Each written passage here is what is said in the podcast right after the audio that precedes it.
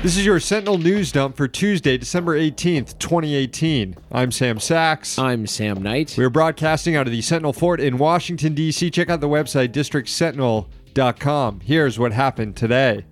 The last House Republican in New England is appealing a federal court's decision to affirm his midterm defeat Bruce Poliquin of Maine announced he would be taking his case to the First Circuit Court of Appeals, the AP reported. Poliquin is claiming that Maine's ranked choice voting system is unconstitutional. He was defeated by Democrat Bruce Golden, despite winning a plurality of votes in the first round. Federal IT systems once again received bad marks from the Government Accountability Office in a new report published Tuesday.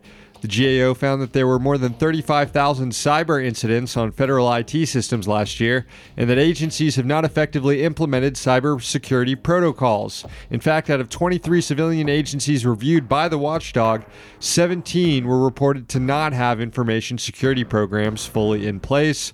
Federal information security has been designated a high risk area by the GAO since 1997.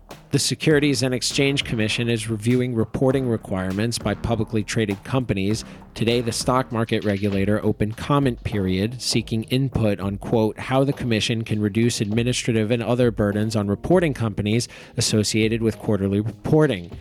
In a press release, the agency claimed that disclosure requirements may discourage long term focus in the stock market. Senator Elizabeth Warren is calling for an investigation into the Consumer Financial Protection Bureau's prior decision to change its name to the Bureau of Consumer Financial Protection. Warren called the decision, which was made by former interim director, now White House Chief of Staff Mick Mulvaney, a quote, serious breakdown in policymaking and potentially illegal since it was made without a study on its potential costs.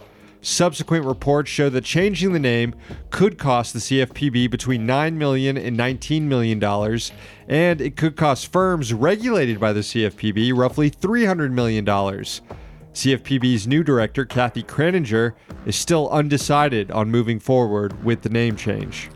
Finally, on this day in garbage can history, in 1620, the Mayflower docked near what is now known as Plymouth, Massachusetts. Big mistake. Perhaps the biggest. That's your news dump. To listen to the full District Sentinel Radio, the newscast of record for the left, airing Monday through Thursday, subscribe for $5 a month at patreon.com slash district sentinel. Again, subscribe at patreon.com slash district sentinel. Thanks to our sponsor, the Congressional Dish podcast, hosted by Jen Briney. Find it at congressionaldish.com. We're back tomorrow. We're here in DC so that you don't have to be.